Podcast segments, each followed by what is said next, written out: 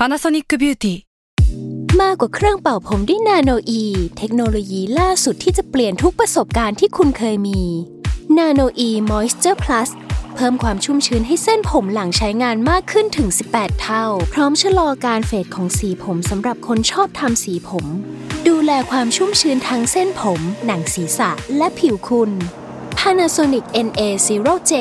มีเทคโนโลยีนาโนอีที่ care only you s a l ม o n PODCAST มัน สด อร่อย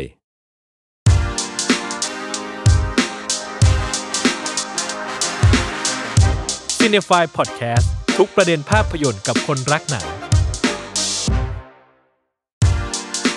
สวัสดีครับ วันนี้มาพบกับรายการ c i n e f y Podcast อีกครั้งหนึ่งนะครับ อยู่กับผมนะครับจัสเทียพันธ์เงาจีนานันท์นะครับ ก็วันนี้เนี่ยจะถือว่าค่อนข้างพิเศษกับตัวผมเองสักนิดหนึ่งแล้วกัน เพราะว่าเรามา on tour กันนอกสถานที่นะครับวันนี้เป็นการอัดนอกห้องอัดครั้งแรกครับในชีวิตของผม ผมก็ตื่นเต้นนิดนึง แล้วก็วันนี้นะครับก็อยู่กับพุ่มกับภาพยนตร์นะครับ ที่หนังก็น่าจะกำลังเข้าโรงในเร็วๆนี้นะครับ ตอนที่เราปล่อยเนาะก็คือพี่มะเดี่ยวนะครับครับผผมมกับหนังเรื่องมอนโดรักโพสต์ลบลืมนะครับผมครับโอเคครับพี่มะเดี่ยว แนะนำตัวเองสักนิดหนึ่งแล้วกันครับ ครับ สวัสดีครับ ผมมาเดี่ยวชูเกียรติศักดิ์วีรกุลนะครับผู้กำกับภาพยนตร์เรื่องมอนโดรักโพสต์ลบลืมครับผมครับผม ซึ่งจริงๆ พี่มะเดี่ยวเนี่ยก็ถือว่าอยู่ในวงการภาพยนตร์มานานมากแหละ ครับ นี่เป็นหนังหนังยาวเรื่องที่เท่าไหร่ของพี่มะเดี่ยวล่ะครับ หลังๆ เริ่มไม่นับแล้วว่าแบบสิบกว่ากว่าๆมั้งสิบสองอืมครบรอบสิบสองเรื่องอือฮึ เนอะโอ้ตัวเลขสวยทำหนังมาโหลหนึ่งพอดีเลยอืมฮึนะฮะครับผมครับได้ครับอะผมอาจจะขอเข้าเรื่องนิดหนึ่งแล้วกัน แล้วเริ่มจากจุดที่ตามธรรมเนียมเวลาผมเชิญผู้กำกับมาคุยในรายการนะผมก็จะคุยกับเขาเกี่ยวกับชีวิตที่ผ่านมาครับสักเล็กน้อยนะครับครับ อยากรู้ว่าจุดเริ่มต้นของพี่ไม่เดียวกับภาพยนตร์เนี่ย มันเริ่มต้นกันตั้งแต่เมื่อไหร่ครับ โอ้กับหนังเนี่ยจะก็เริ่มตั้งแต่แบบเราเราเป็นเด็กแหละ ชอบดูหนัง ชอบอ่านหนังสือชอบเขียนโน่นเขียนนี่อย่างเงี้ยเออแล้วทีนี้มันจะมีจุดที่แบบประมาณสักอยู่มอต้นเนาะก็ได้เจอกับกองถ่ายที่ไปถ่ายหนังที่โรงเรียนสมัยนั้นอยู่มงฟอร์ดวิทยาลัยเชียงใหม่ โอ้ไปเจอกองถ่ายอันหนึ่งคิดถึงพอสังเกตสองของอืมอาบัณฑิตดิตกลผู้ล่วงลับอืมอ่าครับยุคนั้นแบบมีโดมประกรณ์ลำเนาะมีแคทเธอริยา อะไรวะจำนามสกุลเขาไม่ได้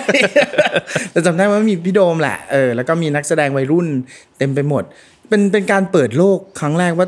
ว่าแบบกองถ่ายเขาเขาเป็นแบบนี้ คนทำงานเบื้องหลังเขาเป็นแบบนี้ เอออาบัณฑิตแบบโอ้โหในดวงใจเพราะตอนนั้นแกทำบุญชูทำหนังตลกหลาย ๆ เรื่องโกจ๋าป่านะโกแกชอบไปถ่ายหนังเชียงใหม่แล้วแต่เราไม่เคยเจอแบบตัวจริงเป็นๆมาก่อนอะไรอย่างเงี้ยเออแล้วแบบมันมันดูเป็นงานที่มีมีเสน่ห์มากเลยอะ่ะ นั่นก็เป็นจุดที่แบบ เออเราเริ่มอยากอยากจะแบบนอกจากดูมันแล้ว ก็อยากจะได้ทำมันขึ้นมาจากตอนนั้นนะฮะในตอนนั้นที่ได้ดูได้เจอบรรยากาศกองถ่ายอะครับครับอะไรที่รู้สึกว่าโหชอบจังเลย เราชอบความเป็นทีมเวิร์กเออเราโตมากับกับการรวมกลุ่มจนตอนเป็นเด็กเราก็เป็นวงโยอะไรเงี้ยเนาะเออมันจะจะโตมากับการทำงานเป็นทีมแล้วแบบ ทีมหนังทีมกองถ่ายตอนนั้นเรารู้สึกว่ามันมัน Amazing มากอะ คุ้มกับเป็นศูนย์กลางของการทำงาน แล้วก็เราโยกกันไปถ่ายแบบถ่ายฉากวงโยคนก็เยอะแยะมีแล้วเป็นซีนที่แบบว่ามีช้างวิ่งเข้ามา แล้วแบบคนก็ต้องแตกฮือ แล้วกระบวนการถ่ายทำในการย้ายเซตย้ายอะไรมันมันมหัศจรรย์สำหรับเรามากในการที่แบบ เออจะโยกย้ายจะเสกสรรปั้นแต่งอะไรขึ้นมาทุกอย่างดูวุ่นวายไปหมดแต่แบบ สิ่งที่มันปรากฏอยู่ในเฟรมอะมันมันคือแบบโลกอีกโลกหนึ่งอะ อออย่างอย่างเช่นเราเห็นแบบว่าซีนแบบแค่ตัวละครแบบเดินเหม่อๆอยู่ข้างแม่น้ำอะไรอย่างเงี้ยโอ้โหดูเหงาดูดูสงบ ดูสวยมากเลย แต่ชีวิตจริงคือมีทีมงานอีกเป็น 20 30 คนแบบกันคนพี่อย่าเดินเข้ามานะครับ พี่แบบเออตรงนั้นเข้าไปไหนมึงไปเอาอันนั้นออกจากเฟรมวุ่นวายไปหมดอะไรอย่างเงี้ยเออมันมันดูเป็นงานที่แบบน่าสนุกอะเออมันเราก็เลยแบบเลยอยากทำตรงนั้นมาตั้งแต่แต่ตอนตั้งแต่ตอนนั้นอืมฮะก็คือ ตั้งแต่วันนั้นมาก็รู้สึกว่าโอ๊ยอยากทำหนังจังเลย ใช่อ่าฮะเออแต่ก็เป็นความฝันแบบลมๆแรงๆแบบตอนนั้นอยู่มอต้นอยู่พอขึ้นมอปลายก็เรียนสายศิลป์ใช่ปะก็ก็ยังส่วนใหญ่ชีวิตเราจะข้องเกี่ยวกับดนตรีเยอะกว่าในช่วงนั้นอะก็จะมีความใฝ่ฝันอยู่สองอย่างคือการเป็นแบบเป็นนักดนตรี หรือการเป็นตอนแรกอยากเป็นหมอไม่ได้เป็นแล้วเอออมเพราะว่าสติปัญญาไม่น่าจะไปรักษาใครได้ แล้วก็อ่า ก็มีหนังเนี่ยแหละที่มันเป็นความบันเทิงเป็นการเล่าเรื่องในอีกแบบหนึ่งแต่แต่ตอนนั้นอะก็ยังยังอยู่กับดนตรีมาตลอดจนจะจบมปลายนี่แหละถึงถึงลองเบนเข็มชีวิตดูมาทางนี้ เพราะว่ารู้สึกมันไกลไกลตัวเรามากอะเออการที่แบบว่าเออตอนนั้นมันพอกองถ่ายกลับไปแล้วก็กลับมาเป็นแบบเด็กต่างจังหวัดธรรมดาธรรมดาชีวิตก็อยู่กับสิ่งที่พอจะสัมผัสได้ การร้องร้องเต้นอะไรก็ว่าไปอย่างเงี้ยเออแต่แบบเราก็ไม่คิดหรอกว่าเอ๊ะเราจะไป อยู่จุดไหน ยังไม่เคยคิดว่าจะเป็นผู้กำกับหนังเลย ตอนนั้นอืมเออ ก็คือว่าเท่ากับว่าตอนช่วงชีวิตมหาอ่าชีวิตมัธยมเนี่ยครับหลังจากที่ได้เห็นกองถ่ายครั้งนั้น ใช่ ก็เหมือนกับว่ามีความชอบลึกฮะๆแต่ว่าก็ไม่ได้คิดว่าแบบจะจะได้ใช่ไปอยู่ตรงนั้นได้ มันดูไกลมากแล้วก็สิ่งที่แบบหล่อหลอมเราอย่างคือการอ่าน อ่าอ่านแบบนิตยสารพออ่านหนังสือแล้วก็ก็เก็บเอาความรู้พวกเนี้ย ไว้ไว้กับตัวเช่าวิดีโอเช่านั่นเช่านี่มาดูเป็นเป็นงานอดิเรกเป็นฮ็อบบี้ไป ยังไม่ยังไม่รู้สึกว่าสิ่งนี้มันจะไกลตัวเอ้อมันมันใกล้เราเท่าไหร่ แต่เป็นความฝันใกล้แล้วจุดที่คิดว่าเอาละที่พี่มาเดียวบอกเบนเข็มอะอะไรอะไรที่ทำให้เอาละลองมาทางนี้ดีกว่า ตอนนั้นมันมีทางเลือกเนาะว่าจะจะเรียนดนตรีหรือจะอย่างอื่น แต่เราอะเราเรียนดนตรีแบบเข้มมากมาตั้งแต่เด็กมากเลยอะซ้อมแบบวันละแปดเก้าชั่วโมงอย่างเงี้ย โรงเรียนก็จะให้ทุนไปเรียนละ ตอนนั้นคิดว่าแบบเรียนเอ้ยกลับมาเป็นครูเหรอเอ้ยกูไม่ชอบเด็กเอออ ไม่ชอบสอนใครไม่ชอบแบบมุ้ยเป็นอาชีพที่แบบหลังสุดอย่างท้ายสุดเลยที่คิดจะทำเอ๊ะมันมีความชอบอันนี้เราอันหนึ่งก็ตอนสอบก็เลือกมันจะมีให้เลือกคณะ ก็ลองเลือกดู ก็เลือกนิเทศจุฬาอันดับหนึ่งลองมาก็ศิลปกรรมจุฬาสมัยนั้นมหิดลยังไม่เปิดเนาะเออแล้วก็ตอนนั้นก็เป็นนั่นนี่นู่นอะไรไป คือไม่คิดว่ามันจะติด แต่ถ้าเกิดว่ามันติดนั่นแปลว่าแบบพระเจ้าคงเลือกให้เราแล้วว่าให้เราเติบโตไปในเส้นทางนี้อะไรเงี้ยบังเอิญมันติด เออ แล้วก็พอได้เข้ามาอยู่ที่นิเทศเนี่ย มันก็เปิดโลกเราไปอีกอีกทางหนึ่งเลยนะ ได้ได้เข้าไปใกล้กับกับวงการเนี้ยมากขึ้น ได้ไปเจอว่าเฮ้ยจริง ๆ เด็กปีสองปีสามก็ทำหนังได้ ตอนนั้นอะมันเพิ่งเปลี่ยนผ่านเป็นยุคเปลี่ยนผ่านจากอนาล็อกมาสู่ดิจิตอล มันจะมีกล้องพวก mini DV ซึ่งซึ่งก็ยังเป็นเทปอยู่แหละกึ่งกึ่งแต่เทปนะมันบันทึกสัญญาณดิจิตอลมันเป็นยุคแรกที่ Premiere เข้ามาแล้วสามารถใคร ๆที่มีคอม มีการ์ดจอ มีเออมี capture card มีโปรแกรมไม่ถูกลิขสิทธิ์สมัยนั้นต้องพูดอย่างนี้ต้องไปเดินพันธุ์ทิพย์แล้วก็ไปหาไปแคร็กเอามา คุณก็ตัดหนังได้ละโอ้มันเรามาในจังหวะที่มันแบบถูกถูกจังหวะเวลาพอดี แล้วก็เป็นยุคเฟื่องฟูของ การทำหนังสั้นอ่าวงการเขาเรียกหนังนักเรียนเนาะเทศกาลหนังนักเรียน เทศกาลหนังสั้นมูลที่หนังไทย เออแบบมีอีเวนต์พวกเนี้ยเราก็ไปทุกปีไปตลอดไปดูงานพี่ๆไปเริ่มเข้าไปช่วยในกองถ่าย เริ่มแบบว่าเขียนบทเองแล้วอะไรแล้วอย่างเงี้ยก็ก็ถือว่าเป็นการได้เริ่มก้าวเข้ามา ครึ่งครึ่งๆทางละอืมอะ ครับครับก็อ่าขออนุญาตเพิ่มเติมให้ผู้ฟังนะครับ ก็คือยุคก่อนที่จะเป็นดิจิตอลเนี่ยมันก็จะเป็นฟิล์มเนาะใช่คือคือยุคดิจิตอลมันคืออย่างที่พี่พี่มะเดี่ยวบอกว่ามันเป็นยุค DV แล้วที่ใช่คนมันสามารถเข้าถึงได้ง่ายขึ้นฮะในยุคที่มันเป็นฟิล์มเนี่ยคือต้องถ่ายฟิล์มถ่ายฟิล์มเสร็จเอาฟิล์มไปล้าง ไปทำ process process อืมเสร็จมันก็ตัดธรรมดาไม่ได้เพราะมันต้องมีเครื่องตัดใช่ฟิล์มใช่ซึ่งทีนี้มันก็มันก็ไม่ใช่ว่าทุกคนจะสามารถทำหนังได้อืมมันก็เป็นเรื่องไกลตัวคนมาก ๆประมาณหนึงมากในยุคนั้น ใช่เดี๋ยวเดี๋ยว ไปต่อในยุคแรก ๆ ที่พี่ทำหนังมันยังเป็นฟิล์มอยู่นะอ่าเอออุตสาหกรรมใหญ่ยังปรับเอาตัวยังอ่ายัยังไม่เปลี่ยนแต่ยุคยุคนั้นอะถ่ายมือเรื่องสมัครเล่นจะสามารถเข้าถึงได้ง่ายขึ้นอ่าโฮมวิดีโอเริ่มเริ่มมาแต่ก่อนช่วงรอยต่อของมันนะมันจะเป็นยุคของพวกแบบไอ้เทปไฮเอทก่อน มันจะเป็นอนาล็อกก่อนคือพัฒนาจากเทคโนโลยีพวก VHS มาให้เล็กลง แต่ก็ยังไม่สามารถไปตัดต่อได้ แต่ยุคเราเนี่ยมันตัดต่อได้แล้วแบบการทดลองหนังแปลกๆคนที่เกิดขึ้นในยุคเนี้ย มีเยอะมากอะฝั่ง GDH ก็ใช้คำว่าพูดกับแฟนฉันเนี่ยทุกคนจะทันไหม แต่อะพี่ยงแล้วกันพี่พี่ยงเจ็ดแปดเก้าเนี่ย แต่ก่อนแกเป็นตากล้องเลยนะ เอออ๋อที่ผมเพิ่งรู้นะครับเอาเหรอฮะใช่ตอนแฟนฉันนี่ก็ถ่ายนะจ๊ะ เออ อ่า พี่บอลเนาะพี่ต้นนิธิวัฒน์อะไรแก๊งนั้นน่ะ ก็คือมาจากการประกวดหนังสั้น เจนไวยทองดีนอกก็ก็เช่นกันอ่าพี่เจ้ย อืมอ่าพี่เจ้ยเนี่ย ตอนนั้นแกทำดอกฟ้าในมือมานก็ด้วยพึ่งพาเทคโนโลยีของการตัดต่อที่ที่คนไม่ว่าใครก็ก็ทำได้แล้วอะหนังอย่างดอกฟ้าในมือมารก็เป็นหนังทดลองที่เกิดขึ้นในยุคนั้น แล้วเราก็อยู่ร่วมยุคสมัยนั้นพอดี แล้วเราก็เลยแบบ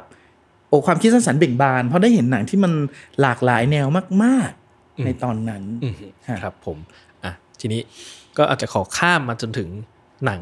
ทีสิทธิ์ของพี่มะเดี่ยวแล้วกันครัครับ เพราะว่าหนังทีสิทธิ์พี่มะเดี่ยวคือเรื่องลีนะฮะถูกเป็นหนังที่ผมไม่มั่นใจว่าเป็นหนังนักศึกษาเรื่องแรก ๆ หรือเปล่าที่เป็นหนังครับยาว ใช่ ใช่ใช่ไหมใช่ โอเคอ่าตอนทำเรื่องลี้นี่คิดยังไงครับ ถึงทำให้เป็นหนังยาวไปเลย คิดว่าโอ้ด้วยเทคโนโลยีมัน support ขนาดนี้แล้วอะเราเรา break through ไปสู่จุดใหม่ ๆ ก็ได้นะ เพราะตอนนั้นกิจกรรมนักศึกษาที่ที่แบบอ่า เป็นหมุดหมายของการการเป็นนิสิตนักศึกษาในแต่ละคณะที่มีคณะนิเทศคณะวารสารเนี่ยคือละครเวทีแหมใช่ไหมจะมีละครนิเทศละครถาปัดละครวารสารเออแต่ว่าจริงๆอะเราเรียนเราล่ำเรียนกันมาทางนี้อะแล้วมัน support ให้เราทำได้ทำไมเราจะทำหนังยาวที่เป็นอีเวนต์ใหญ่ของคณะบ้างไม่ได้อะจุดเริ่มต้นก็ก็คือตรงนี้ แล้วก็คนร่วมขบวนการตอนเนี้ยเติบใหญ่กันหมดละ พี่หนังเรื่องนี้เนี่ยโปรดิวเซอร์ก็คือพี่มุกปิยการบุตรประเสริฐอืมLove อะไรวะ Long Long Live Live Love Love ขอโทษนะคะที่พูดถึงหนังค่ายคนอื่นขึ้นมาอะต้องต้องต้อง mention ถึง อะแกเป็นโปรดิวเซอร์ให้พี่นะร่วมหัวจมท้ายกันตั้งแต่ต้นจนจบเออนี่เกรดความรู้นั้นนางอะก็มีไอ้ปุกกี้ปุกกี้ปวีนุชที่เป็นดารา เล่นคู่กับโอปอล์นั่นน่ะเออ แล้วก็คุณแจน คุณแจนผู้ชงตอนนี้เป็นผู้บริหารของภาพดีอยู่เป็นผู้ช่วยหนึ่งเออหนังลีนี่ก็เป็นต้นทางกำเนิดให้กับคนในเก่งๆ ในวงการอยู่มากมายเออในตอนนั้น คือแก๊งเนี่ยแหละ ร่วมหัวจมท้ายกันเพื่อที่จะสร้างหนังยาวนักศึกษาเรื่องเนี้ย ขึ้นมาจนสำเร็จคือผมคิดว่าเมื่อก่อนอะพอพอมันไม่ค่อยมันไม่ค่อยมีโอกาสที่คนจะได้ทำหนัง เป็นหนังยาวมากๆอะไรเงี้ยครับในในในช่วงระดับนักนักศึกษาฮะครับ การที่เราจะทำเป็นหนังยาวเลยเนี่ย มันมันต้องรับมือกับอะไรบ้างฮะในช่วงนั้น รับมือกับอะไรเหรอคือ อันดับแรกบทคุณต้องแน่นก่อน จริง ๆอะปีสี่ใช่ไหมที่ได้ทำอะแต่ว่าเรื่องเนี้ยเขียนตั้งแต่ปีมันปีหนึ่งปีสองอ่าเก็บเล็กผสมน้อยมา แล้วก็คุยกันในกลุ่มคนทำงาน คุยกันแบบ เรื่อยๆอะเหมือนค่อย ๆ แบบก่อร่างสร้างตัวสร้างทีมสร้างอะไรขึ้นมาก่อน ความไว้เนื้อเชื่อใจของของทีมที่เรารู้แล้วแหละว่าแบบมันไม่มีทรัพยากรอะไร support ให้เราให้เราไปถูกจุดนั้นได้เลยแต่ยังไงเราก็ทำผู้หลักผู้ใหญ่ที่เราต้องเข้าไปหา ตอนนั้นโชคดีว่ายังมีเอ่อได้ได้แบบมีพี่จ๋องพี่เต้เนาะตอนนั้นแฟ t เรดิโออ่ามีพี่เก้ง support เราอยู่ เออคอยเป็นที่ปรึกษาในการที่จะไปขอเงินขอสปอนเซอร์อะไรเขาเข้ามาอะไรอย่างเงี้ยฮะก็คืออ่าดังนั้นทีมอะสำคัญมากที่จะจะแบบว่าตีความฝันของเราออกมาให้เป็น budget แล้วรู้ว่าจะต้องใช้เงินเท่าไหร่ แล้วจะไปขอใครอะไรยังไง พวกเนี้ยก็จะไปขอความร่วมมือคนนั้นคนนี้มาตลอด ส่วนเราก็มีหน้าที่สร้างเครดิตที่ให้เขามั่นใจว่าหนังมันจะจบแล้วมันจะนำไปสู่การไปสู่อีเวนต์นั้นได้ แล้วสปอนเซอร์ที่ให้มาก็จะ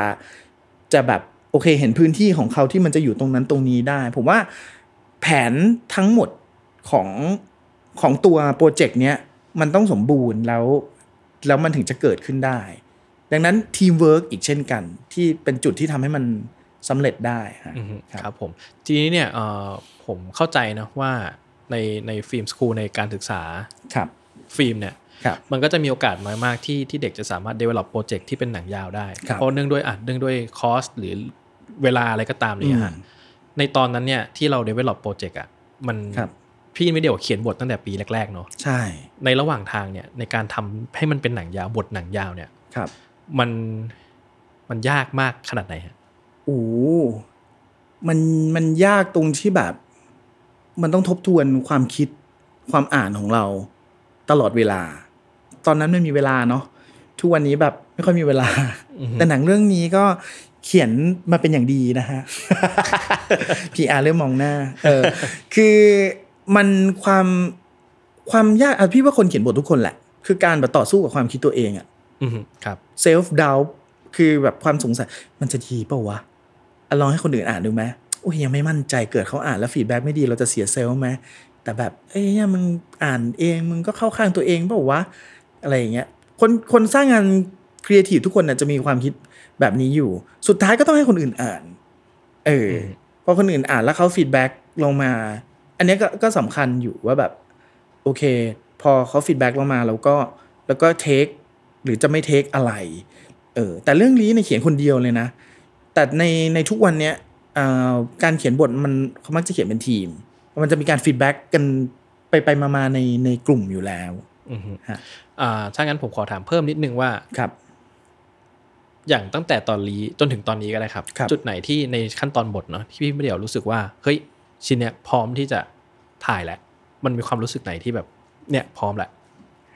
ถามผิดคนแล้วเนี่ยเนี่ยถ่ายไปยังแก้ไปอยู่เลย ถามไปก็แก้ เขียนไปถ่ายไปก็แก้ไป ทุกวันนี้เป็นอย่างนี้อืมอ่าแต่แต่ไม่ถึงขั้นแบบไม่มีบทเลยจ้ามาถึงแล้วแบบน้องเล่นแบบนี้นะอะไรอย่างเงี้ยคือบททั้งเรื่องมันมันมันมันเสร็จแล้วล่ะ แน่นอนมันต้องถูก approve มาจากอ่าสตูดิโอก่อนที่จะกรีนไลท์ในการสร้าง แต่วันที่ไปไปอยู่หน้าเซตหน้าไอตอนที่เราเขียนน่ะเราไม่จะเขียนโดยโดยตัวแสดงก็ไม่ได้คิดว่าใครจะมาเล่นโลเคชันมีในจินตนาการแต่ว่า แต่บางทีก็แบบเออมันมันหาบ้านอย่างเงี้ยไม่ได้เออหรือบางทีเราเราได้ออกไปแล้วเราเจอของใหม่มันมีการปรับเปลี่ยน หรือนักแสดงมาถึงแล้วเขาเล่นดีกว่าที่เราที่เราคิด หรือว่า เอ๊ะ เราเราเห็นแบบจิตวิญญาณบางอย่างในตัวเขาแล้วเขาเขาสร้างตัวละครขึ้นมาแล้วเราแบบเติมเข้าไปได้อีก บทมันก็จะถูกเปลี่ยนไปอืมไอ้อย่างอย่างเรื่องเนี้ย จริง ๆ แบบบทบทที่พีทเล่นอะ เออจริงถูกเขียนว่าเป็นบทของผู้หญิงมาก่อนอืมเออ แต่ไปไปมามาเนี่ย ก็แบบ อืม มัน ความครอบครัวคนจีนมันมีบางอย่างที่น่าสนใจเกี่ยวกับ LGBT เออแล้วพอพอเปลี่ยนเราลองลองคิดมุมกลับอีกนิดนึงว่า เอ๊ะถ้าถ้าพี่ชายถ้าคนที่เป็นคน advice ให้ให้ตัวดอมในเรื่องอะเป็น LGBT เออโหมันมีมุมของครอบครัวหลาย ๆ อย่างที่แบบว่าเกิดขึ้นขึ้นมาได้นะ และสิ่งนี้ถูกเปลี่ยนประมาณแบบ ไม่กี่วันก่อนถ่ายอืมแต่ว่าอาจจะ อย่างเงี้ยคือการเปลี่ยนมันไม่ได้กระทบเส้นเรื่องหลักมากใช่ไหมฮะมันก็มีบางแอสเปกที่มันจะอาจจะแบบต้องปรับแก้ในเรื่องนิดหน่อย ใช่อ๋อแต่แต่จริงๆอะแนะนำว่าแบบด้วยด้วยพี่นี่ก็ชั่วโมงบินการเป็นดีเลกเตอร์สูงแล้วไงอืมเออครับมันเรายัง control สิ่งที่ตามมาได้อยู่เราเห็นภาพรวมแล้วว่าว่าอะไรมันควรจะเป็นอย่างนั้น ถ้าเราเปลี่ยนมันจะถูกเปลี่ยน กอ่าการเล่าเรื่องของเรามันถูกกระทบไหมแล้วแบบว่าเราเราจะสามารถดึงมันกลับเข้ามาสู่แก่นที่เราอยากเล่าต่อได้ไหมอะไรอย่างเงี้ยเออแต่กับ director ที่ชั่วโมงบินไม่สูงอะไรอย่างเงี้ยซึ่งซึ่งจริงๆเขาก็ไม่ค่อยทำแบบนี้กันหรอก เพราะว่า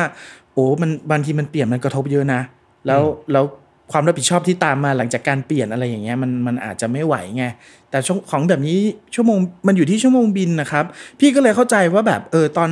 ตอนเราเป็นผู้กำกับใหม่ๆเนาะก็แบบ ท่านมุ้ยชอบเปลี่ยนบท พี่พศชอบ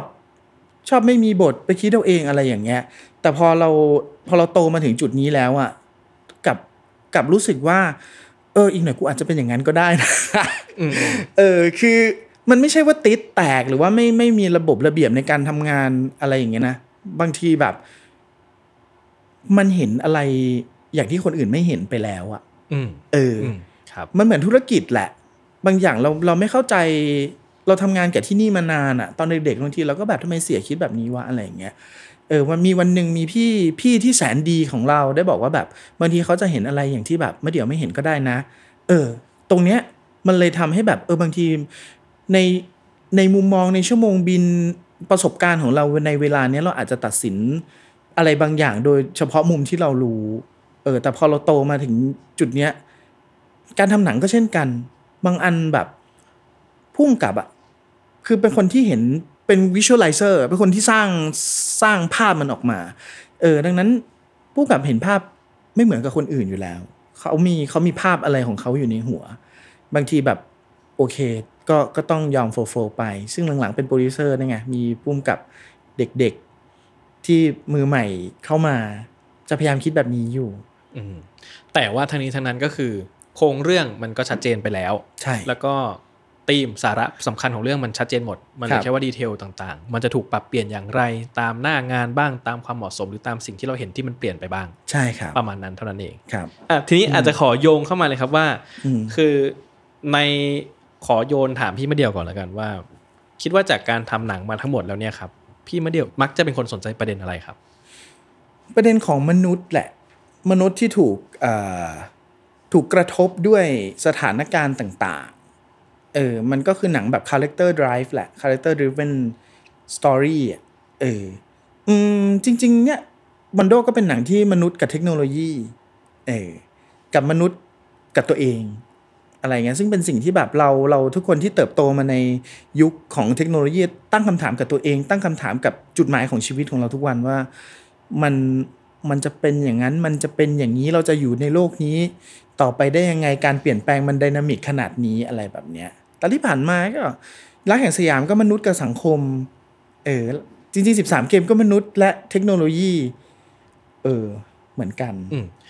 ในฐานะคนดูนะครับครับก็ผมก็จะเห็นสิ่งหนึ่งบ่อยๆ ก็คือมักจะเอ่อในหนังพี่มะเดี่ยวเนี่ย มักจะเป็น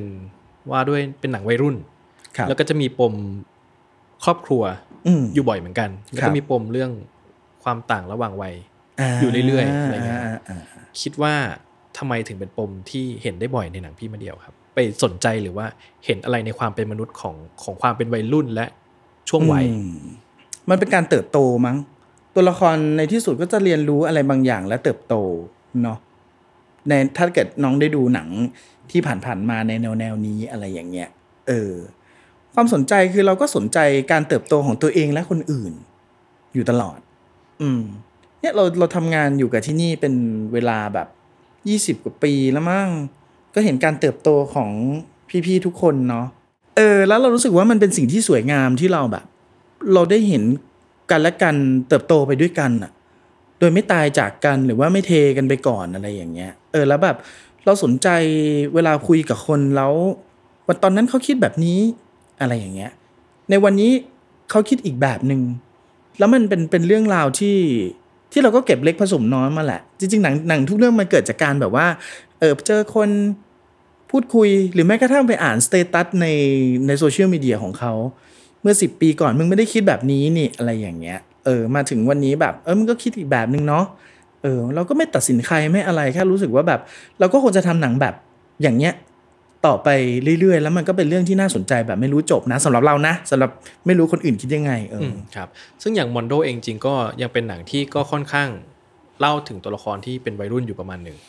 วัยรุ่นประมาณรุ่นน้องๆเนี่ยแหละอุ๊ยอืมครับอ่าผมประมาณแบบว่าทำงานกันไปสักพักหนึ่งแล้วอือฮึเอ่อกำลังจะข้ามพ้นเพิ่งข้ามพ้นเบญจเพศมา จริง ๆ เออที่ผ่านมาไม่ค่อยพูดถึงวัยนี้กันอืมสักเท่าไหร่ เออจะว่าไปก็ใช่เนอะฮะใช่ไหมเพราะว่าบนหนังพี่มาเดี่ยวก็จะแบบใช่ไม่ได้เป็นเด็กมัธยม ก็จะจะเป็นผู้ใหญ่เลยผู้ใหญ่เลยอ่าใช่ใช่โอเคอะทีนี้ครับก็จะนิดนึงว่าในในตลอดหลายปีที่ทำหนังมาเนี่ยฮะเหมือนกับว่าคืออาร์เลนจ์ของอายุในตัวละครในเรื่องในหนังของพี่มาเดี่ยวเนี่ยครับก็จะอย่างที่ว่าไปเมื่อกี้เนาะก็จะเป็นวัยรุ่นไปเลย เด็ก ๆ ไปเลยอะไรเงี้ยใช่ไม่ก็ผู้ใหญ่ไปเลยอืมทีนี้ผมมาสนใจว่าวัยรุ่นในแต่ละยุคสมัยที่เล่ามาตลอดเนี่ยฮะ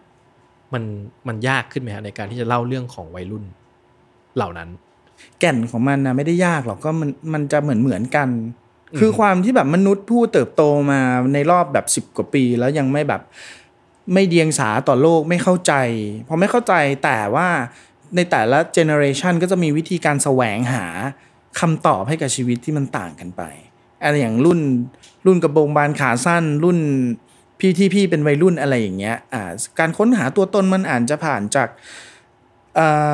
การเล่นดนตรี การจะไปเป็นแบบนักร้องโด่งดังอะไรแบบเนี้ยหนังส่วนใหญ่มันก็จะเล่าเรื่องนี้เนาะความฝันเรื่องอะไรพวกเนี้ยเพราะว่าแบบคนคนเล่าเรื่องอาจจะไม่ได้มีองค์ความรู้เกี่ยวกับการจะไปเป็นหมอไปเป็นอะไรซึ่งทุกวันนี้มีมีเยอะมาก เพราะข้อมูลมันหาง่ายอะในยุคต่อมาอย่างยุคแบบสองพัน ต้นต้นๆกว่าๆนั่นคือยุคโต้งมิวในรักแห่งสยามอะก็จะเป็นเจเนเรชันหนึ่งที่แบบจะจะเลย 90 มา แต่ก็เริ่มมีโซเชียลมีเดียมีอะไรขึ้นมา พอยุคอย่างเกรียนฟิคชั่นอย่างเงี้ยเออซึ่งหลังๆอะพี่จะเจอน้องๆประมาณรุ่นแถวๆน้องอย่างเงี้ยมาบอกพี่ว่าแบบไม่ทันได้ดูนะรักแห่งสยาม แต่ทันได้ดูเกรียนฟิคชั่นเออเกรียนฟิคชั่นก็จะเป็นการตอนนั้นจะมี YouTube YouTube เข้ามาละ YouTube ของเขายังไม่ใช่การทำมาหากิน เออมันยังเป็นกิจกรรมที่รวมกลุ่ม แก๊งของเพื่อนทำเพื่อความสนุกสนุกอยู่แล้วแบบว่าอะเขาก็ไปเรียนรู้อะไรจากตรงนั้นตรงนี้เนาะแล้วก็หลังจากนั้นก็นี่ก็ข้ามมาเลยเออข้ามมาสู่ยุค จริง ๆ มอนโดเนี่ยก็คือรุ่นรุ่นโต้งมิวนั่นแหละ ที่โตขึ้นมา จริง ๆ เขาจะอายุประมาณนี้ปะวะ ใช่ไหมตอนนั้นถ้าแถวสองพันเจ็ดนางอายุแบบสิบเจ็ดสิบแปดผมว่าไม่ใช่ เพราะว่าไม่ใช่ต้องมิวคือรุ่นผม อ่าสามสิบแล้วครับสามสิบแล้วใช่ไหมใช่อันนั้นเป็นรุ่นน้องตรงมิวรุ่นไอเพชรเออ รุ่นแบบเด็กน้อยขึ้นมานิดนึง จริงๆมันก็คือเจนเจน Y ไปปลายๆอืมเกือบจะแซดอะไรอย่างนี้ปะเออ ก็พอพอมาถึงเจนเนี้ย มันจะเริ่มเวทเรื่องความฝันกับชีวิตจริงแล้วเออแล้วแบบเราคิดว่าเรื่องนี้ยังไม่ไม่ไม่ค่อยมีพูดในหนังเรื่องเรื่องไหนนะ เรื่องคนที่แบบว่าอยู่ในวัยที่กำลังจะแบบเอาละ จะต้องมีครอบครัวไหม หรือเรื่องงานกูก็ยังไม่มั่นคงเลย ไหนจะเรื่องความสัมพันธ์ จะต้องแบกครอบครัวอีกหรือเปล่า เออ มันเป็นเรื่องที่จะเริ่มก้าวไปเป็นผู้ใหญ่จริง ๆ แล้วอะเริ่มจะกลายเป็นผู้ใหญ่ที่น่าเบื่อแล้วอะสามสิบนี้น่าเบื่อยัง ก็นิดนึงละ ก็นิดหนึ่งมั้งครับ นิดนึงละ Tell me about it ถ้าสี่สิบแล้วเนี่ย จะมีเรื่องสุขภาพเรื่องอะไรตามมา แล้วห้าสิบยังไงฮะ ถึงยัง นี่ไง นี่ไง คือ เออ นั่นแหละ มัน มันก็จะเป็นช่วงที่แบบ เฮ้ย มันเหมือนหนังมันสร้าง conversation เรากำลังจะสร้าง conversation อะไรกันบางอย่างแบบ เอ้ย ลองมาดูแล้วแล้วแบบ มา มาแชร์กันไหม เออ ว่าแบบ เออ นี่ ตัวละครในหนังเนี่ย นี่มึงนะ นี่กูนะอีนี่นี่นี่เพื่อนเรานะ มันทรงประมาณนี้เลยอะไรเงี้ย แล้วไหนจะเรื่องแบบทุกวันนี้แบบ คนจะถูกแย่งงานด้วย AI ด้วยเทคโนโลยีอะไรอีกหรือเปล่า เออ คือสุดท้ายแล้วเนี่ย มันก็เป็นเรื่องว่าจริง ๆ แล้วมนุษย์มันก็ เหมือนเดิมแหละอืมเพียงแต่ว่าบริบทรอบๆต่างหากที่มันเปลี่ยนไปเรื่อยๆอ่าทีนี้ครับผมก็อาจจะเป็นคำถามท้ายๆของพาร์ทอดีตละกัน ก็คือออว่าผมอยากถามอีกนิดนึงว่าครับเอ่อคือผมอะมักจะเห็นความเป็นการเมืองในหนังพี่มาเดียวอุ้ยแต่คือผมไม่ได้หมายความว่ามันเป็นหนังการเมืองพูดเรื่องการเมืองการเมืองนะอืมแต่ว่ามันมีความการเมืองเรื่องแบบเรื่องของความสัมพันธ์เรื่องของตัวเรากับสังคม เรื่องของตัวเรากับครอบครัวอะไรเงี้ยครับครับซึ่งเออ จริง ๆ แล้วพี่ไม่เดียวเป็นคนสนใจเรื่องความเป็นการเมืองกับสิ่งต่างๆ ในสังคมครับอยู่แล้วหรือเปล่าฮะใช่ใช่สนใจอยู่แล้วแล้วก็เออเราก็รู้ว่าชีวิตเรามันมันพัวพันกับสังคมอย่างเลี่ยงไม่ได้เลย เออ มันอาจจะเป็นเพราะว่าแบบเราเติบโตมาในสังคมต่างจังหวัดที่ที่เห็นความเหลื่อมล้ำความความที่เราจะต้องดิ้นรนหรืออะไรอย่างเงี้ยมันมันเยอะกว่าแบบสังคมเมืองหรือการที่ ชีวิตชีวิตสังคมเออชีวิตของคนต่างจังหวัดอะ่ะมันพึ่งพาการเมืองเยอะกว่า คนชนชั้นกลางในเมืองอยู่แล้ว เออนั้นพอตอนเข้ามาทำหนังเนี่ยก็แบบเราจะมีประเด็นนี้อยู่ตลอดเวลาในในการทำโดยไม่ได้ตั้งใจด้วยนะไม่ได้แบบอุ้หนังกูจะต้องแบบพูดนั่นพูดนี่อะไรอย่างเงี้ยเออแต่มันมันอยู่ในแบบ story มันมันถูกขับเคลื่อนไป โดยมีสิ่งเนี้ยเป็น background อยู่ต่อให้เราทำหนังรักตอนอะไรมันมันก็จะมีผุดผุดๆมาจนพี่เก้งเคยบอกว่ามะเดี่ยวเป็นผู้กำกับสายสังคมศาสตร์บอกมันคือยังไงล่ะครับพี่เก้งตอนนั้น เออก็อะทุกคนก็มักจะจะจะพูดเรื่องนี้ แต่เราว่ามันสุดท้ายไม่ว่าคุณจะจะแบบเล่าเรื่องอะไรนะ สังคมเนี่ย สิ่งที่มันอยู่รอบตัวคุณเนี่ย เชฟให้คุณเล่าเรื่องนั้นออกมาอยู่แล้ว โดยไม่รู้ตัวอืมพุ่มกับคือผลผลิตของสังคมเออซึ่งก็คือว่าที่ผ่านมาผ่านๆมาเนี่ย ไม่ได้เป็นความตั้งใจ อยากจะสอดแทรกเพื่อใส่เพื่อเล่าอะไร แต่ว่าเราเองนั่นแหละที่ก็เห็นสิ่งนั้นรู้สึกสิ่งนั้นจนมันกลายเป็นส่วนหนึ่งของเราไปแล้ว อืมอย่างนี้ป่ะฮะก็มียุคเริ่มเริ่มๆอะอาจจะสอดแทรกแบบชัดเจนบ้างในยุคตั้งแต่คนผีปีศาจมาอ่าสิบสามเกมอะไรอย่างเงี้ย อันนั้นนะสอด หรือตั้งแต่ก่อนหน้าที่จะมาทำหนังในกระแสเนี่ยก็ชัดเจนแบบว่ามีแมสเซจทางการเมืองมีประเด็นทางสังคม แบบว่าขับเคลื่อนเรื่องราวอยู่ตลอดเวลา หลังๆก็จะเริ่มเขาเรียกอะไรดีแบบ คลี่คลายลงแหมคลี่คลายลงแล้วก็แนบเนียนขึ้น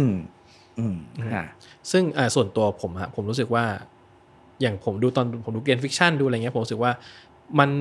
สำหรับผมมันแข็งแรงมาก ๆในการคุยกับกับอะ ผมในวันนั้นละกัน เพราะผมอืมรู้สึกว่า พอเราพูดเรื่องวัยรุ่นพูดเรื่องเด็กอะไรเงี้ย คือเหมือนเหมือนมันไม่ได้ลืมว่าคนเหล่านี้ อยู่ในสังคมแบบไหนอืมแล้วอยู่ในผลพวงแบบไหนผมว่าหนังมันทำงานและแข็งแรงมากๆอะไรอย่างเงี้ยฮะฮะเออเพราะมันคือผมรู้สึกว่าหนังวัยรุ่นพอมันถ้ามันมันไม่มองเห็นบริบทที่อยู่รอบๆตัววัยรุ่นอะ ครับ มันก็จะแบบเราจะไม่รู้สึกว่าวัยรุ่นนั้นเหมือนเราา อันนี้คือผมความรู้สึกผมความเชื่อมโยงใช่ใช่ใช่มันไม่ได้ใช่ไหมใช่ใช่ใช่อ่าอะไรแบบนั้นครับ ซึ่งเป็นสิ่งที่คิดมาตลอดแหละว่าแบบเออในการขึ้นเรื่องอะมันเราอยากเล่าอยากให้คนดูอะเขารู้สึกว่าแบบเขาจะเชื่อมโยงกับตัวละครในหนังได้นะเขาจะรู้สึกว่าเขาเป็นคนนั้นคนนี้อืมอะไรอย่างเงี้ยได้อืมเออครับผมโอเคครับคำถามสุดท้ายของพาร์ทนี้ครับ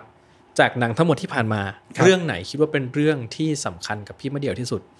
ในเชิงส่วนตัวเลยอะว่าโหเรื่องเนี้ยสำคัญมาก ในมิติไหนก็ได้ครับ อู้คนจะรู้จักเราในเรื่อง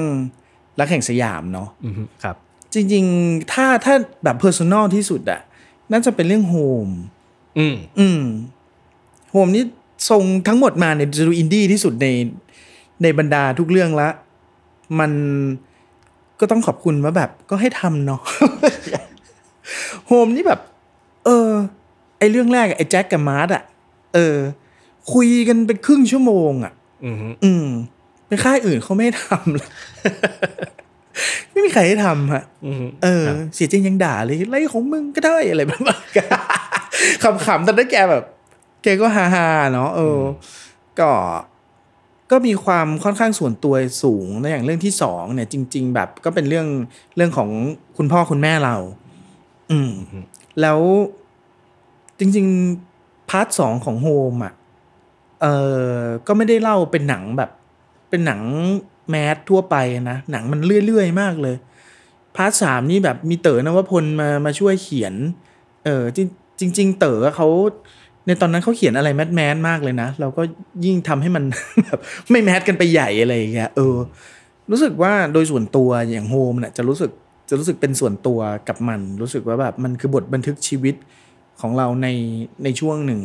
อะไรอย่างเงี้ย แล้วก็ จริงๆเกมฟิกชันก็พิเศษสำหรับเราในฐานะเพื่อน ทุกวันนี้เวลากลับมาดูอะเราเรายังรู้สึกว่ามันมันกลมกล่อมจังเลย มันเออมันดูแล้วคิดถึงเพื่อน คิดถึงความสมัยเรายังแบบเป็นเด็กไร้เดียงสาเนาะเออ จะรู้สึกกับมันตรงนี้มากกว่าอืมซึ่งก็เอ่อสองเรื่องนี้ก็จะค่อนข้างมีความเป็นส่วนตัวเหมือนถึงความรู้สึกของตัวเองส่วนตัวที่อยู่ในหนังค่อนข้างเยอะ ใช่ใช่อืมรักแห่งสยามอะมันก็มันก็มีแต่แบบมันเราก็รักหนังเรื่องรักแห่งสยามทุกคนรักมัน มันเป็นหนังที่ใหญ่โตเปลี่ยนแปลงสังคมต่างๆ นานาทุกวันนี้ยังมีคนพูดถึงกันอยู่อะไรเงี้ยแต่กับว่าในมุมเล็ก ๆ ที่มันมันทำงานกับเราแล้วเรารู้สึกกับมันเป็นพิเศษอะมันจะคือสองเรื่องหลังจากนั้นรู้สึกว่าชีวิตมันตกผลึกขึ้น แล้วก็แล้วรู้สึกโชคดีมากที่ที่เราได้ทำหนัง เป็นซีรีส์ต่อกันมาตั้งแต่แบบรักแห่งโฮมเกียน เออเพราะเอาจริงอะ คุณไปเล่าเรื่องย่อของ สามเรื่องนี้ให้ใครฟังว่าคุณจะเริ่มต้นยังไง แม่งหนังไม่มีพล็อตเลยนะเว้ยเออ หนังคือแบบชีวิตเล่าไปเรื่อยๆเรียงเรียงไม่หวือหวาไม่อะไรทั้งสิ้น เออมองย้อนกลับไปดูดีคอลเลกชันสามเรื่องเนี้ยคือ คือการเติบโตอะไรบางอย่างของเรา ครับผม โอเคครับ ต่อมาครับเรามาเข้าเรื่องของมอนโดกันอ่ามอนโดครับก็หนังเรื่องล่าสุดของพี่มะเดี่ยวเนอะหนังเรื่องนี้ถ้าจะว่ากันง่าย ๆ สั้น ๆ มันเป็นหนังเกี่ยวกับอะไรครับ หนังเกี่ยวกับ ผู้หญิงคนหนึ่ง ที่กำลังเวทเรื่องอาชีพการงานของตัวเองอาในฐานะยูทูบเบอร์และอนาคตในชีวิตคู่กับคนรักว่าจะไปทางไหนดี แล้วก็ได้พบกับอ่านางเมบอท AI แสนรู้ที่เข้ามาจะช่วยให้ชีวิตง่ายขึ้นอืมแต่มันไม่ง่ายขนาดนั้นแอบเนี่ยป่ะชีวิตคนเรามันมีอะไร ซับซ้อนให้ให้ต้องเลือกแบบอืมเยอะแยะหลายอย่างเต็มไปหมด มันไม่สามารถตอบเป็นดิจิตอลแบบ I.O. ได้ฟังดูเหมือน นี่สรุปสรุปเรื่องของหนังแล้ว แต่เอาจริงๆพล็อตมันก็ไม่ได้มีอะไรนะเอาพูดถึงอะมันมันก็ พล็อตที่เรียบง่ายแหละ เข้าใจง่าย อืมแต่เนื้อข้างในมันเนี่ย มันก็คือเรื่องของคุณคุณทั้งนั้นเลยเออเหมือนที่เราคุยไปตอนต้นนะว่าครับ มันมันก็คือเป็นมนุษย์ก็เป็นอย่างนี้กันตลอดแหละหมายถึงว่าอืมสุดท้ายแล้วมันก็เป็นเรื่องของการเจริญเติบโตในชีวิตแล้วอะกำลังเผชิญกับทางเลือก ใช่แล้วจะจัดการยังไงดี ก็ต้อครังบหันไปหาที่พึ่งบางอย่าง ใช่ใช่ซึ่งใช่เราจะเปลี่ยนเป็นหมอดูก็ได้อ่า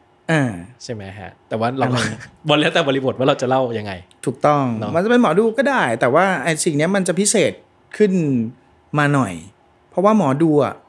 มันมาแทนคุณไม่ได้ไงอ่าอ่ามันมีความซับซ้อนอะไรบางอย่างของของโลกยุคเนี้ยของเทคโนโลยีบางสิ่งที่เห็นบอกมันมันมีแบบไฮไลท์ มันมีพ่วงไปคำว่าไซไฟลงไปเล็ก ๆ นิดนึงอะอะไรเงี้ยดังนั้นมันก็จะมีกลิ่นของแบบ วิทยาศาสตร์ที่คุณอาจจะยังไม่เห็นในตัวอย่างหนังหรืออะไรอืมก็ตามแต่ใช่ซึ่งต้องอ่าอุบกันไว้ก่อน ต้องอุบกันไว้ก่อน เออ ไม่ใช่แบบเฉลยแล้วจะแบบอ๋อไม่ไปดูเปล่าเฉลยแล้วกลัวดูไม่รู้เรื่องอ้าวเออโอเคครับแรงบันดาลใจเริ่มยากละแรงบันดาลใจที่ได้มาทำเรื่องนี้ครับ คืออะไรครับเอาจริงๆนะ มันมันคล้าย ๆกับ พอมีรักแห่งสยามมีโฮมีเกียน แล้วเนี่ย หนังที่ว่าด้วย ชีวิตและการเติบโตเนี่ย เออเอาจริงนี่ก็เข้าเข้าสู่สี่สิบเนาะตอนโฮมอะคือเข้าสู่สามสิบนะเออ แล้วก็เกียนนี่ตามโฮมมาประมาณอีกสองสามสามสี่ปีใช่ไหมเออไอเรื่องเนี้ยมันมันเหมือนแบบมุมมองบางอย่างในชีวิตเราเกี่ยวกับเกี่ยวกับตัวเราเองเกี่ยวกับจุดที่เราผ่านมาและจุดที่แบบโลกกำลังเจอกันอยู่ เออ นั่นแหละ เรารู้สึกว่ามันมันก็เป็นอีกหมุดหมายหนึ่งนะที่ ที่น่าเล่าอะ อืมครับเออผมอะก็ได้ติดตามพี่มะเดี่ยวเรื่อยๆ แล้วก็เห็นว่าพี่มะเดี่ยวเองจริงๆ ก็เป็นคนใช้เทคโนโลยีครับเป็นเครื่องมือในการทำงานตลอดในงาน production ใช่อะไรอย่างนี้เสมอ ซึ่งรวมไปถึงการพัฒนาแอปบางอย่างครับขึ้นมาด้วยอะไรเงี้ยฮะใช่ ซึ่งเอาผมอาจจะขอให้ช่วยขยายเล่าตรงนี้หน่อยอ๋อว่าด้วยความที่เราเอาตัวเองไปไปแบบคลุกคลีพัวพันกับเทคโนโลยี จริงๆก็ก็ใช้มันมาประมาณหนึ่งแล้ว แต่มีจุดที่แบบ จุดที่เอออยากจะแชร์ให้ฟังนิดนึงแล้วกัน ซึ่งจริงๆมันไม่น่าจะเกี่ยวข้องอะไรกันเลยใช่ปะเออมันมันมีอยู่ช่วงช่วงที่แบบอาแฟนเราเสียไปเมื่อสี่ปีก่อนสี่ปีกว่าห้าปีก่อน ช่วงนั้นน่ะตั้งแต่เขาป่วยละสองปี เออ เราจะคิดเยอะ และงานงานสร้างสรรค์น่ะ ความคิดของคุณมันจะฟรีฟอร์ม มันจะฟุ้งซ่านแล้วกันถ้าพูดแบบภาษาเนี่ยแม่งฟุ้งซ่านอย่างอื่น มันก็คิดเป็นเป็นอะไรว่ามันจะตายมันจะป่วยมันแล้วต้องดูแลงานก็ต้องทำนั่นนี่โน่นอะไรอย่างเงี้ยก็เลยเริ่มหันมาหาอะไรที่มันเป็นตรกกะเออบางคนบอกไปนั่งสมาธิสิไปวัดสิอะไรอย่างเงี้ย แบบไม่ไม่ไม่ไป ไปแล้วอาจจะฟุ้งซ่านกว่าเดิม เออ เลยพบว่าแบบเลยไปเรียนเขียนซอฟต์แวร์ ภาษาคอมพิวเตอร์ง่าย ๆ เพราะว่าอะไรเพราะเราต้องการอะไรที่มันเป็นคำตอบแบบ ให้ชีวิตแบบหนึ่งสองอะอืมเออ ไม่ไม่ศูนย์ก็หนึ่งอะ เออ แค่นี้เลย คือผมมารู้ว่าพี่มะเดี่ยว พัฒนาแอปบางอย่าง มาบ้างใช่แต่ไม่รู้ว่าเขียนเองเป็นด้วย ถูกเพราะไปเรียนมาไปเรียนเพื่ออ่าฮะจิตใจสงบเว้ยแบบไม่ฟังดูไม่น่าจะเกี่ยวคนทำแอปบอกมันสงบตรงไหนเนี่ยอะไรอย่างเงี้ยเฮ้ยแต่กับคนที่อยู่กับกับงานที่ไม่มีคำตอบ คุณเขียนเพลง นี่อาจจะบอกว่าเพราะนี่อาจจะบอกว่าไม่เพราะ เขียนคุณเขียนบทหนังขึ้นมา มีคนคอมเมนต์เจ็ดแปดคน มันพูดไม่เหมือนกันสักคนอืมทำหนังออกมาแล้วก็มีทั้งคนชอบคนเขียนแต่ถ้าคุณเขียนซอฟต์แวร์ คุณทำอะไรกับคอมพิวเตอร์อะอย่างน้อยอะผิดถูกมันมีมันมีคำตอบแค่นั้น เราอยากได้อะไรอย่างนั้นในชีวิต แล้วเราเราก็รู้สึกว่าพอพอเริ่มพัฒนาเริ่มเริ่มได้เรียนมันลึกขึ้นลึกขึ้นอะไรอย่างเงี้ยจะเขียนแบบตุ๊กตุนง่าย ๆ เดินซ้ายเดินขวาทำให้มันแบบแสดงผลนั่นนี่นู่นเฮ้ยมันมันคล้ายๆเหมือนกับว่าเราเราได้รับ reward อะไรบางอย่าง จากจากตรงนั้น เช่นแบบเราเราสมมติเขียนเขียนแอปให้มันแบบฟิลเตอร์มีมีข้อมูลคนร้อยคนฟิลเตอร์ของเพศชายออกมา จะได้เท่านั้นเท่านี้คนอะไรอย่างเงี้ยแล้วแสดงผลมาได้ แค่เนี้ยเราก็รู้สึกว่าแบบ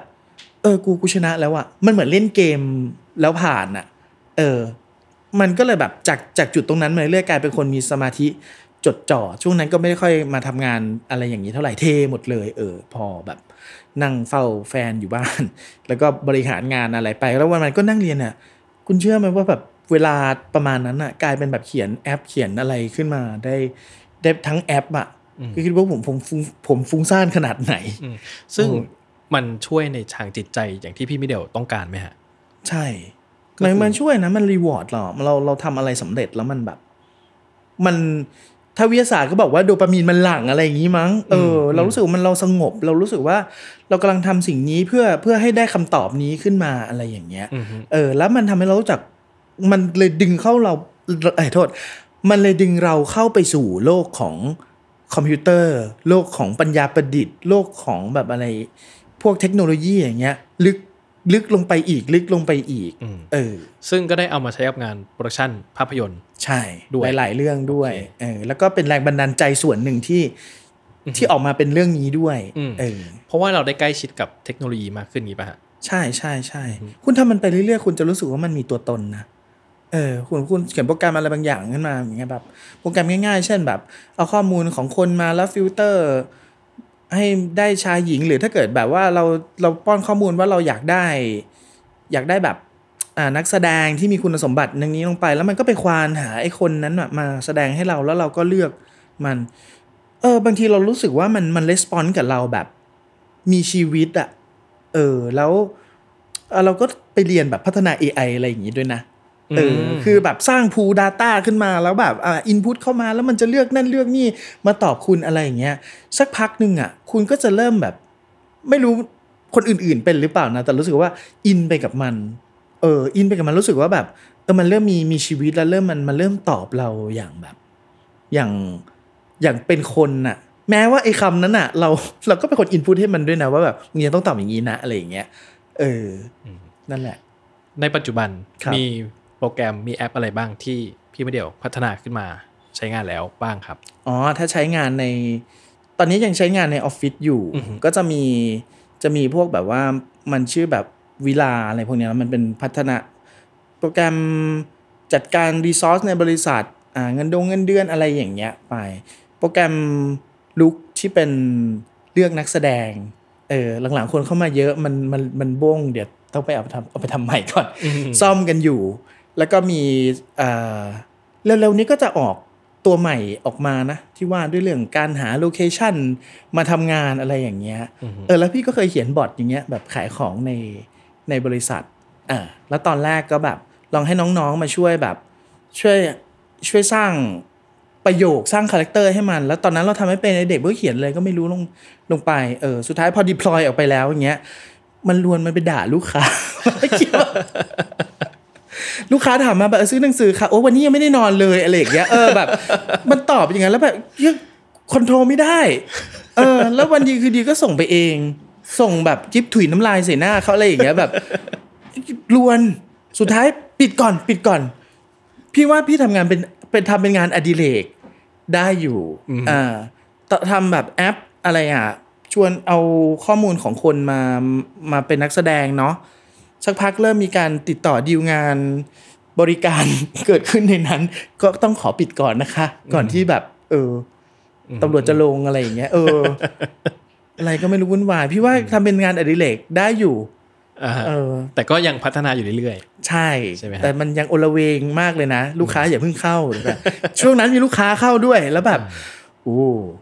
ๆซึ่งเออผมก็เลยผมก็เลยรู้สึกว่า อันนี้เป็นคำถามผมแล้วกันว่า ผมก็เลยคิดว่า มันมีมุมที่พี่ไม่เดี่ยวเองก็พอผมได้รู้วันนี้ว่าพี่ไม่เดี่ยวเป็นคนเขียนซอฟต์แวร์เป็นด้วยครับเนี่ยแล้วก็พอใช้มันก็เขียนมันหรือว่าทำมันขึ้นมาเพื่อแก้ปัญหาบางอย่างของของการทำงานเรามาตลอดอะไรเงี้ยฮะอืมมันก็เลยเป็นมุมที่เราเห็นเทคโนโลยีที่มันสัมพันธ์กับชีวิตมนุษย์ในปัจจุบันครับเป็นพิเศษไหมฮะ ใช่อืมคือยังไงอะ รู้สึกว่ามันคุณหนีมันไม่พ้นแล้วล่ะอืมเพราะเราไม่ทำคนอื่นก็ทำ เออ แล้วมันก็เริ่มแบบฉลาดขึ้นเรื่อย ๆ มันเริ่มเข้ามาเข้ามาทำนั่นทำนี่ให้เรามากขึ้นเรื่อยๆแต่ละความกลัวที่มันจะมาทำแทนเราเนี่ย ก็ก็เริ่มแบบว่าเริ่มร้อนๆหนาวๆกันแล้วแต่แต่ก็พูดทุกวันนี้พูดกันหนาแน่นทั้งวงการว่ามันจะมาแทนเราได้ไหมอยู่เออซึ่งหนังเรื่องนี้ก็ตั้งคำถามนั้นไหมฮะ มันตั้งคำถามนั้นแหละ แล้วมันจะมาแทนแบบว่าทุกมิติของ มนุษย์ได้หรือเปล่า เออ ซึ่งถ้าเกิดว่าแบบอ่าชีวิตประจำวันทั่วๆไปเราเราอาจจะรู้สึกว่าหนังเรื่องนี้มันมีคำตอบของมันอยู่แล้วอะไรอย่างเงี้ย แต่จริงๆมันอาจจะไม่ได้ มันอาจจะไม่ได้เป็นแบบนั้นก็ได้อืมเอออืมจริง ๆ แล้ว setting ของเรื่องเนี่ยครับมันมันเป็น setting แบบโลกอนาคตอันใกล้ หรือเป็นปัจจุบันหรือว่าเป็นโลกอีกชุดความจริงหนึ่งของเทคโนโลยีไปเลย มันเป็นโลกเดี๋ยวนี้แหละฮะเป็นโลกปัจจุบันอืม จริง ๆ เรื่องนี้เขียนมาเขียนแล้วทำมาประมาณสองสามปีแล้วเออ แล้วก็โชคดีหรืออะไรก็ไม่รู้ว่าแบบตอนนั้นอูคุยกันมาตั้งนาน แบบบางทีก็ยังไม่เข้าใจว่า AI คืออะไรมันจะยังไง เออ มีการเปลี่ยนด้วยนะหมายถึงว่าแบบตอนตอนนั้นเราเขียนมาเนาะเออเรา scene ที่นางเอกเจอ bot เจอ AI เนี่ยตื่นเต้น จริงเหรอมันทำได้อย่างนั้นอย่างนี้เหรออะไรแบบเนี้ยเออแต่พอพอเทคโนโลยี deploy ออกมาแล้วอะเออ มันต้องไปตัดแก้ acting ใหม่อะว่าแบบอ๋อก็ลองใช้ดูแล้วกัน เพราะทุกคนไม่มีใครตื่นเต้นกับกับ AI กับ bot กันอีกต่อไปแล้วอืมทุกคนก็แค่แบบว่าอ่า service มันอยู่ที่ไหนวะ เราลองไป subscribe ดูเราจ่ายตังค์แล้วเราก็ใช้เลย เราเราคุยกันมันปกติอะไรเงี้ย จริง ๆ ถ้าคุณเข้าเข้าไปในแอปซื้อของอะ่ะ คุณอาจจะยังไม่ได้คุยกับคนนะ ทุกวันนี้คุณอาจจะคุยกับ AI ไปแล้วอะ่ะเออออืมคือหมายความว่าตอนแรกเนี่ยบทก็คือเขียนมาก่อนที่ AI มันจะ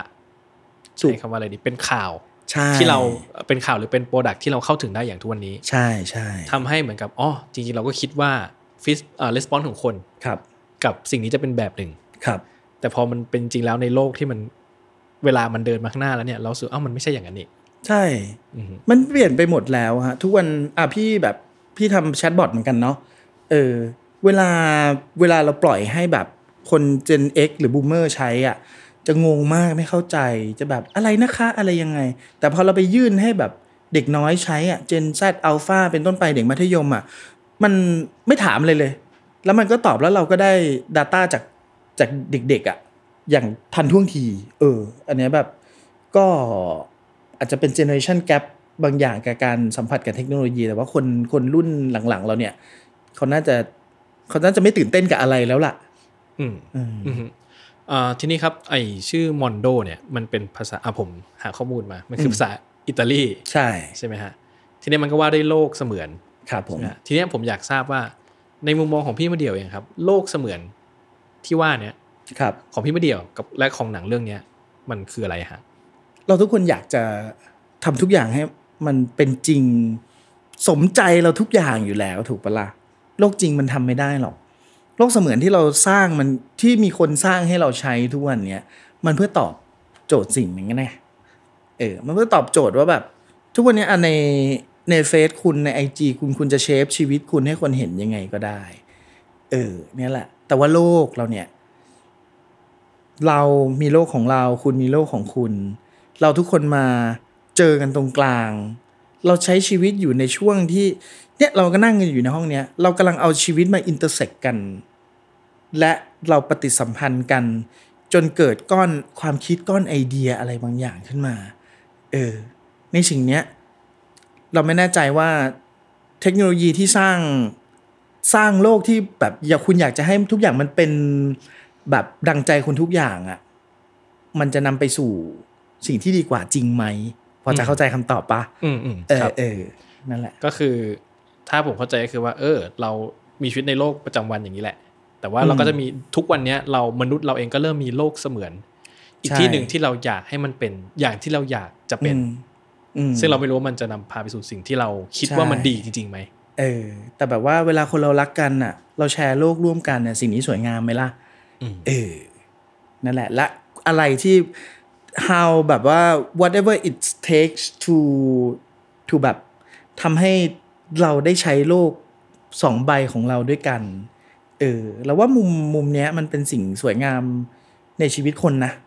อืมที่เราก็อยากจะแชร์ อยากจะแบบทำให้เห็นเหมือนกันนะเอออซึ่งถ้าอยากรู้ก็ต้องไปชมในภาพไปยดูนตร์ตอนนี้คนดูอาจจะแบบหนังอะไรว่าเริ่มจะดูไม่รู้เรื่องแล้ว ขึ้นพล็อตมาแบบง่ายๆเออ แต่ concept มันก็คือ ไซไฟนิดนึงอยู่แล้วเนาะอ่าใช่ไหมนิดหรือลิดหรือเยอะเออโอเคครับทีนี้ผมก็เอ่อพอพี่มะเดี่ยวจากที่อะเห็นอยู่กับเทคโนโลยีมา อยู่กับการเล่าเรื่องมนุษย์มาอะไรเงี้ยครับ คิดว่าปัญหาในโลกสมัยใหม่เนี่ย เรากำลังเผชิญหน้ากับอะไรกันอยู่ครับ อืมพี่ว่านะเราเราเจอปัญหาของโลกของเรามันมันแคบลงไปเรื่อยๆอะ อืมเพราะว่าสิ่งที่มันถูกเสิร์ฟมาให้เราในในช่องทางที่เราดูในอะไรอยู่มันคัสตอมมาเพื่อมันให้เราเขาให้เราเห็นในสิ่งที่เราชอบ แล้วเราก็จะมองว่าโลกมันเป็นอย่างนั้น อืมแต่จริง ๆ แล้วมันไม่ใช่นะ เรายังแชร์โลกใบนี้กับคนอื่นอีกตั้งเยอะตั้งแยะ เออแล้วแล้วมันจะยังไงอะคุณจะรับมือกับความผิดหวัง คุณจะรับมือกับการที่ไปเจออุปสรรคได้ได้ดีขนาดไหน ผมเป็นห่วงเอ่อว่าแบบ ใน generation ต่อ ๆ ไปอะความสัมพันธ์ของมนุษย์มันจะห่างเหินกันกันไปอีกหรือเปล่าเออหรือเราอาจจะตัดสินกันด้วยแบบอย่างอย่างผิวเผินแล้วเราก็จะเกลียดกัน เราก็จะทำร้ายทำลายกันโดยที่เราไม่รู้จักกันสิ่งเหล่านี้มันทุกวันนี้มันกลายเป็นเรื่องปกติไปแล้วเออคุณเข้าทวิตคุณแบบมีประเด็นกับคนที่คุณไม่ชอบคุณก็โพสต์ไปด่าเขาอะไรอย่างเงี้ยมันเออชีวิตเรามันมันจะจะง่าย ๆ ขนาดนั้นเลยเหรอแล้วมันจะ เราจะต้องจ่ายมาด้วยอะไร เออ มันก็เป็นสิ่งที่เราแบบว่าต้องยังไงดีล่ะ จับตาดูกันต่อไป แล้วเราก็จะใช้ชีวิตของเรา เอ่อ ยังไงให้รอดในในสังคมทุกวันนี้ และน้องๆ ลูกหลานถ้าคุณจะมีลูกมีหลานตามมาเนี่ย เขาจะเติบโตมายังไง เออ ดูนางงามเนาะ คือคือผมก็รู้สึกว่าในในปัจจุบันนะสังคมมันเร็วขึ้นมากอืม social network ก็เร็วขึ้นมาก แล้วผมอืมก็รู้สึกว่าเออมันก็ถ้าฟังจากที่พี่มะเดี่ยวพูดผมรู้สึกว่า มันก็จริงคือไอ้ความเร็วเนี้ยมันก็ตามมาด้วยความเกรี้ยวกราดใช้คำนี้กันเนาะอืมอืมของของของบทสนทนา หรืออะไรก็ตามเนี่ยมันง่ายที่เราจะเกลียดกันมันง่ายที่เราจะชอบกันมันง่ายที่เราจะโกรธที่จะคือทุกอย่างมันเร็วขึ้นมากๆอะไรเงี้ยใช่จนบางทีผมก็โบ้ผมเองบางทีก็มีคำถามว่า เอ๊ะ ผมกำลัง ได้ใช้สติสัมปชัญญะเต็มที่หรือยังในการประมวลผลสิ่งต่างอืมๆที่เกิดขึ้นใช่ในโลก social network อะไรอย่างเอเงี้ยอแล้วพี่ก็มองว่าแบบพอมันแคบแล้วเราไม่เห็นอย่างอื่นอะแบบไม่เห็นอย่างอื่นคืออะไรอะแบบพอมันแคบลงใช่ไหมตาเรามองเห็นอย่างเงี้ย เราเป้าหมายชีวิตของเราพรุบเงิน ความร่ำรวย ความจะมีชีวิตแบบโสภาโสพี เหมือนอินฟลู ทำ YouTube ได้เงินเดือนละล้านอะไรอย่างเงี้ยเออตาเรามองเห็นแค่นั้นอ๋อไม่ต้องทำงานก็ได้ มีตังอยู่ตรงนั้น ตาเรามองเห็นแค่นั้น คุณก็พุ่งไปตรงนั้น โดยที่คุณแบบไอ้นี่ ชีวิตคู่ความสัมพันธ์ อะไรต่างๆที่มันประกอบให้มนุษย์คนหนึ่งเป็นมนุษย์อะบางทีมันพอมันแนโรดาวลงมาแล้วไม่เห็นแล้วก็พุ่งไป แล้วยังไงโดนหลอกอ่าฆ่ากันอะไรกันแบบ เป็นหนูถีบจักรโดยโดยไม่รู้ตัวความสุขมันอยู่ตรงไหนอืมเออ เพราะว่าแน่นอนแบบเงินคือทรัพยากรที่มันมีจำกัด แล้วมันก็จะหมดไปถูกไหมเออ แต่แบบหลาย ๆ คนละกันบอกว่า เงิน knock everything อืม แต่เราผ่านอะไรมาประมาณนี้เราว่ามันไม่ knock everything นะมันมีหลายอย่างมากเลยนะสำหรับพี่หลายอย่างมากเลยที่เงินมันซื้อไม่ได้เว้ยเออแล้วแบบเราถูกทำให้เชื่อว่าแบบมันเป็นอย่างนั้นแต่จริงๆแบบ คุณใช้ชีวิตมาประมาณนึงคุณก็จะรู้ว่าแบบ บางอย่างอะมันมันไม่เป็นอย่างนั้นหรอก เออ แต่ใจคุณมีความสุขกับอะไรอืมเออ เนี่ยคือสำคัญมากคุณรู้ตัวหรือเปล่าอย่างที่ที่น้องบอกว่าแบบสติสัมปชัญญะคุณถูกใช้ไปกับเรื่องอะไรอะ่ะเออเพราะคุณมีความสุขกับมันไหม แล้วความสุขของคุณอะ คุณแบบเอาไปคอมเพลกับคนอื่นในโซเชียลมีเดียแบบ เออเราเราอาจจะแบบ เราใช้ของแบบนี้เราก็มีความสุขของเราเราอยู่บ้านแบบนี้มีความสุขของเรา แต่คนเนี่ยไม่ไม่ไม่มึงจะต้องมีแบบดีกว่านี้รวยกว่านี้มึงยังทำงานอยู่เลยสามสิบห้ายังไม่เกษียณอีกอะไรอะกระจอกอะไรแบบเนี้ยอย่าไปทำให้คนอื่นมา มาทำให้เราไม่มีความสุขอะอืมเออ ซึ่งมันก็เลยกลายมาเป็นปมหนึ่งของเรื่องนี้ด้วยไหมฮะ เช่นที่ว่าคืออ่าจากตัวเรื่องมันคือว่าน้องปิกาปอยแจ้ก็คือเป็นเป็นเหมือนยูทูบเบอร์ใช่แล้วก็เหมือนกับต้องเลือกเส้นทางชีวิตอืม ที่ระหว่างความเจริญก้าวหน้าของชีวิตตัวเองอืมกับความสัมพันธ์ ใช่ใช่ใช่ก็คือเป็นปมที่ก็พี่ไม่เดี่ยวก็พยายามจะเล่าในเรื่องนี้ด้วย อืม นั่นแหละเพราะอะชีวิตนางก็พุ่งไปอย่างเงี้ย แต่พอแผ่ออกมากว้างๆดูอะแบบถ้าคุณคิดว่าบางอย่างมันฉุดลั้งคุณไว้ คุณจะทิ้งมันไปเหรอ เออ เราดูแล้วก็ลองไปแบบถามตัวเองดูเหมือนกันว่าเราอยู่ในสถานการณ์นี้แล้วเรากำลังจะดีดใคร สักคนออกจากชีวิตเพราะแค่คิดว่าแบบเขาไม่สำคัญหรือเปล่า เออ บางทีหนังเรื่องนี้มันอาจจะมีแบบคำตอบให้คุณก็ได้ แล้วแบบทำไมหนังมันต้องเป็นยูทูบเบอร์ใช่ไหมหลังหลายเรื่องว่าด้วยยูทูบเบอร์ตอนแรกก็คิดว่ามีอาชีพอย่างอื่นหลายอัน แต่ด้วยความที่สนิทคุ้นเคยกับคนที่ทำ YouTube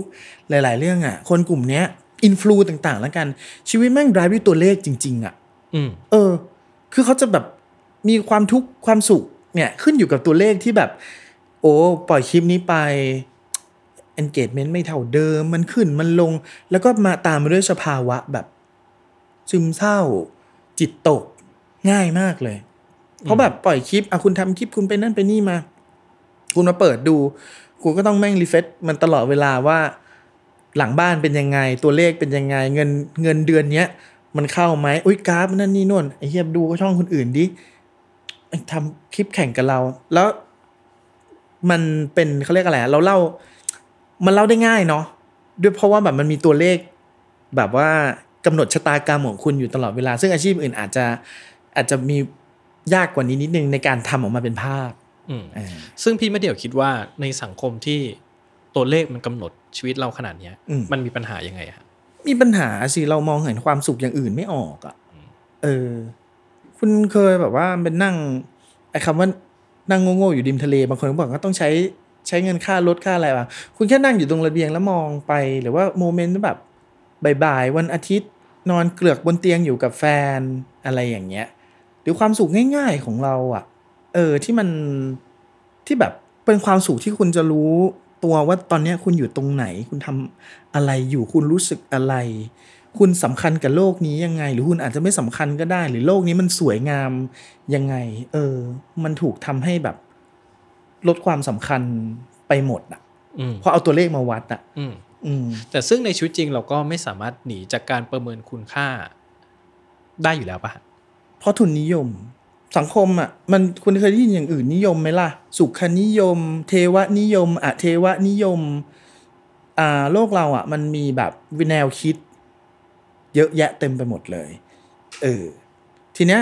สังคมทุกวันนี้มันขับเคลื่อนด้วยคำว่าทุนนิยมเนาะเออถ้าคุณไปหาพระสงฆ์องค์เจ้าตามป่าเขาอะไรเงี้ยที่ไม่ใช่พุทธพาณิชย์อะคุณจะได้คำตอบอีกแบบหนึ่ง คุณไปอินเดีย คุณอาจจะได้คำตอบอีกแบบหนึ่ง กับคนที่ไปจาริกแสวงบุญ โดยที่เขาแบบไม่ได้ไม่ต้องการเขาอาจจะต้องการความสงบสุขทางจิตวิญญาณ ศิลปินบางคนอาจจะต้องการแค่ผลงานออกไปแล้วแบบคนเห็นแค่คนเดียวแล้วแบบซาบซึ้ง ในตัวงานนั้นเขาอาจจะฟินแล้ว เออ เราเรามองคนที่นิยมสิ่งอื่นกลายเป็นแบบชายขอบไปหมด ทุนนิยมมันใหญ่มาก มันใหญ่จนแบบว่า มันทำให้เราเป็นหนูถีบจากที่ต้องเป็น productive ต้องสร้าง productive ให้กับอะไรบางอย่าง แล้วสุดท้ายคุณก็เป็น productive ให้กับ capitalist ก็คือนายทุนที่มันที่ใหญ่โตมาก ๆ ไม่ว่าจะเป็นเจ้าของเทค เจ้าสัวใด ๆ อะไรก็ตามแต่ชีวิตตอนนี้คุณขับเคลื่อนไปด้วยอะไรคุณมองซ้ายมองขวามันมีคนที่รวยกว่าคุณ ที่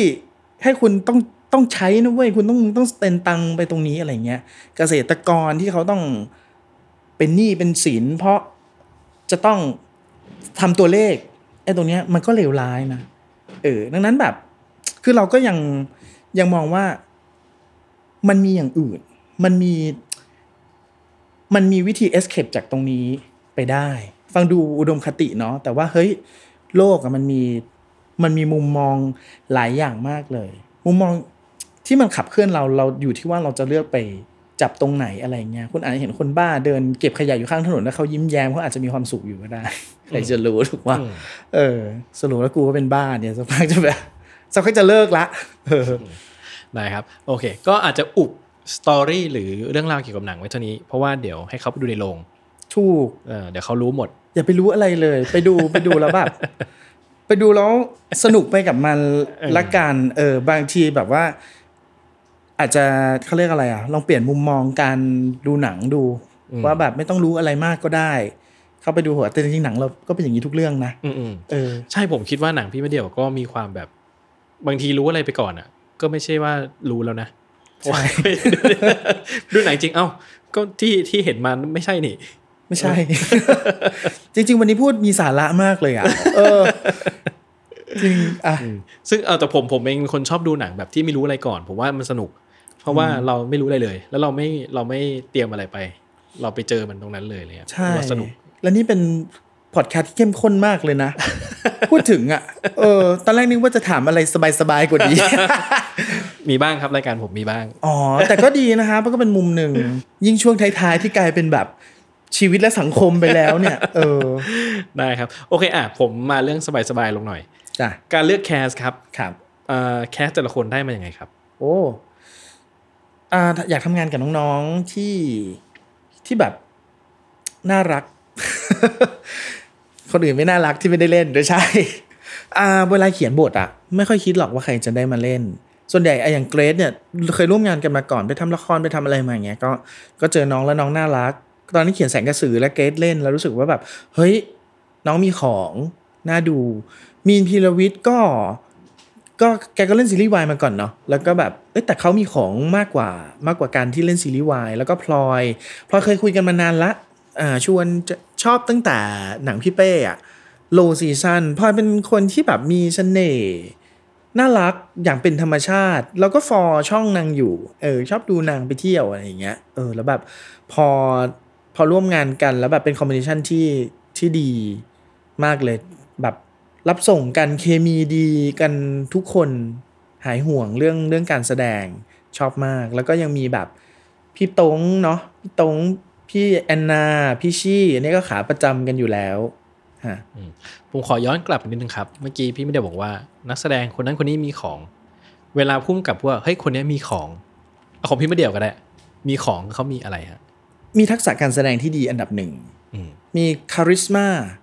คือเสน่ห์บนจอตามมา มันจริงๆมันก็ควรจะมาคู่กันแหละ เออ แล้วก็มีมี attitude ในการทำงานที่ที่ดีอะ attitude นี้ไม่ใช่แค่ว่าวางตัวดีหรืออะไรดี แต่ว่าได้บทไปเนี่ย เขามานั่งคุยกันในห้องนี้ประมาณสองสามรอบอะ เออ เราก็จะนั่งคุยกับเขาไปเรื่อยๆแบบ อ่า รับบทนี้พอพออ่านบทเสร็จแล้วแบบ เคยเจอใครที่เป็นอย่างนี้ไหมอ่า แล้วก็เออแบบ ก็แชร์กันแบบ เออมีเพื่อนมีอะไรอย่างนั้นอย่างนี้ แล้วก็แบบแชร์กันไปเรื่อยๆ อย่างเงี้ย เออ เราก็จะเห็นแล้วว่าแบบ อ๋อ นางนางไม่ใช่แบบว่าคนที่จะอ่านบทแล้วเล่นไปเลยอะ่ะนางก็จะตีความนางก็โยงเอาประสบการณ์ของตัวเองเข้ากับคนนั้นคนนี้แล้วสร้างเป็นตัวละครขึ้นมาให้เราได้อะไรอย่างเงี้ยเออแล้วก็ตีความแล้วมันน่าดูอืมเอออย่างน้องพิกกะพลอยเนี่ยเขาก็ทำช่องท่องเที่ยวเหมือนกันใช่อย่างเงี้ย ก็คือเอ่อผมก็อยากรู้ว่าบทบาทที่เราจะได้เห็นจากในเรื่องเนี่ย อืมกับมันจะเหมือนกับตัวเขาจริงๆไหมฮะคาแรคเตอร์หรืออะไรก็ตาม อะถ้าหน้าจอก็น่าจะคล้าย ๆ ที่เราเห็นในใน YouTube แหละ แต่นี่คือเรื่องหลังจอเขาไงอืมเออความดิ้นรน ความวิตกกังวลใจต่อสิ่งที่มันมีอยู่อะไรเงี้ยต่อสถานการณ์ที่เผชิญ การตอบสนองต่อต่อปัญหาที่เข้ามา แล้วจะแก้ไขอะไรอย่างเงี้ย วิธีการต่างๆ อันเนี้ยนี่คือสิ่งที่แบบคุณไม่เคยเห็นที่อื่นมาก่อนแหละอืมเออแล้วผมว่าบทนี้เขาโตกว่าตอนโลซีซั่นเยอะเลย มีมุมมีมิติอะไรให้เล่น บางมิตินางไม่เข้าใจนางก็ถาม ก็ดิสคัสกันในกอง ก็มีเอออในภาพรวมทั้งหมดครับ หนังเรื่องเนี้ยฮะ มันมีอะไรที่เป็นความท้าทายเป็นพิเศษกว่าทุกเรื่องไหมฮะ ท้าทายเป็นพิเศษกว่าทุกเรื่อง มันคือเรื่องธรรมดา แล้วแม่งเฉียดจะน่าเบื่อด้วยอะเฉียดจะชอดด้วยนะซึ่งออกวะคือองค์ประกอบทุกอย่างแม่งแบบ แม่งพร้อมจะนำไปสู่แบบนี่ก็คือหนังแบบพล็อตธรรมดาธรรมดาเรื่องหนึ่งอ่า YouTube YouTube มาอีกละอ๋อ AI กับคนสุดท้ายแบบ คนก็ต้องดีกว่าอยู่เปล่าวะอะไรอย่างเงี้ยอืมเออก็เหมือน Black Mirror เปล่าอะไรอย่างนั้นไงใช่ไหมอืมคือความท้าท้าทายมันคือเนี่ยแหละ มันคือเรื่องธรรมดาธรรมดาแล้ว เราก็อยู่ในจุดที่แบบ เออกูเล่าเรื่องธรรมดาธรรมดาบ้างก็ได้มั้งจริง ๆ แบบจะให้มันซับซ้อนกว่านี้มันมันก็ได้แต่ทุกคนที่อ่านบท แล้วตอนแรกก็แบบนี่มันอะไรวะอะไรอย่างเงี้ยอยู่แบบเออ แต่สุดท้ายพอเขาดูหนังแล้วเขาก็บอกว่าแบบ โอเค พอเห็นเป็นภาพแล้วเขาก็ไม่ได้เข้าใจยากอย่างที่คิดอะไรแบบเนี้ย คือตอนอ่านบทที่ทุกคนแบบอะไรวะนี่คือแบบมันเขารู้สึกว่าเขาไม่ไม่เก็ตมันหรือว่ายังไงอะฮะเขาไม่เห็นเป็นภาพหนังเรื่องนี้มันมีวิชวลอะไรบางอย่างอยู่เหมือนกันอะแต่คุณเห็นตัวละครใส่ไอ้นี่นะคุณคิดว่าเขาเห็นอะไรอะอืมเอออืมทุกอย่างถูกอุบไว้ ไม่ใช่อะไรซีจีทำไม่เสร็จ จริงซึ่งผมคิดว่าเดี๋ยวขอตอบใหม่ทุกอย่างถูกอุบไว้ครับเพราะว่า CG เนี่ยจะเป็นภาพที่ใครไม่เคยเห็นมาก่อนนี่ซึ่งก็คือมันจะอะแปลว่ามันจะมีภาพของโลกเสมือนจริงอยู่ในหนังใช่ด้วย ซึ่งเออผมอะจากตัวอย่างผมคิดว่าผมได้เห็นลูกเล่นในหนังน้อยมาก ถูกเราได้เห็นปม อะเราได้เห็นปมในตัวอย่างหนัต่อไปก็ไม่ค่อยเห็นเหมือนกัน ความลับเยอะ CG จะฆ่าผมอยู่แล้วเนี่ยได้ครับ ซึ่งเอ่อ ทีนี้ครับในภาพรวมของหนังเรื่องนี้ทั้งหมดเนี่ยฮะพี่ไม่ได้อยาก define หนังเรื่องนี้ว่าคืออะไร มันคือแบบความคือเรื่องในชีวิตคุณนั่นแหละ มันอาจจะแบบเรียบง่าย แต่มันมีความลึกซึ้งเอออยู่ในนั้นเราเล่าเรื่องของคนปกติทั่วไปที่ไปเจอสถานการณ์แปลกประหลาด แต่ในท้ายที่สุดแล้วเนี่ยมันมันก็จะสะท้อน มุมมองที่คุณอาจจะแบบมองข้ามไปในชีวิตคุณก็ได้ เพราะคุณก็เจอเรื่องเดียวกับตัวละคร แต่คุณไม่มีเวลาแวะมาทบทวนตัวเองว่าเราตัดสินใจอะไรลงไปวะ อ๋อ มันมีไอ้นี่อยู่ข้างๆ เราข้างหลังเราอยู่หรืออะไรแบบเนี้ย หนังมันเป็นเพื่อนคุณ หนังมันไม่ได้จะมาสั่งสอนอะไรคุณหรอกคุณไปดูแล้วคุณก็แบบ อาจจะวุฒิภาวะของตัวตัวหนังเองมันไม่ได้ต่างจากตัวคุณหรอก แต่ผมเชื่อว่าหนังเนี้ยมันเป็นหนังมันเป็นเพื่อนคุณอะ เออ แล้วมันอาจจะใช้เวลาในการขบกระเทาะมันอีกนิดหนึ่งที่จะเข้าใจมันชิบหายฟังดูเหมือนจะดูไม่รู้เรื่องแต่แบบเอออาจจะรู้สึกว่าเออมันมันมีคุณค่ากับเราตรงไหนอะไรเงี้ยอืมครับโอเคครับ ก็จากหนังทั้งหมดที่ทำมาซีรีส์มีช่วงหนึ่งพี่ไม่เดียวก็ไปทำซีรีส์ทำละครเลยแหละอะทำละทำละครทั้งซีรีส์และละครเลยทำมันทุกอย่างเลยได้ผมว่าเอ่อในในเส้นทางของการพุ่งกับพี่ไม่เดียวก็เดินทางมาค่อนข้าง หลายแบบครับ มีอะไรที่คิดว่าหลังจากหนังเรื่องนี้เสร็จแล้วอะอยากจะอยากจะไปทำอะไรต่อไหมฮะ อืม มันโตขึ้นเรื่อยๆ มันมันรู้สึกเห็นโลกมากขึ้นเรื่อยๆ แล้วก็แบบบทสนทนามันมุมมองที่เล่าไปตะเกียะเออ กับการแสวงหา การรู้แจ้งการปรัชญา เออ การรู้แจ้งในปรัชญาชีวิตอะไรเงี้ยมันมันรู้สึกว่ามันท้าทายเราให้ไปไปขบคิดมากขึ้นเรื่อยๆ ไม่ได้แปลว่าจะไปบวชเออ แต่ว่า อาจจะรู้สึก อยากท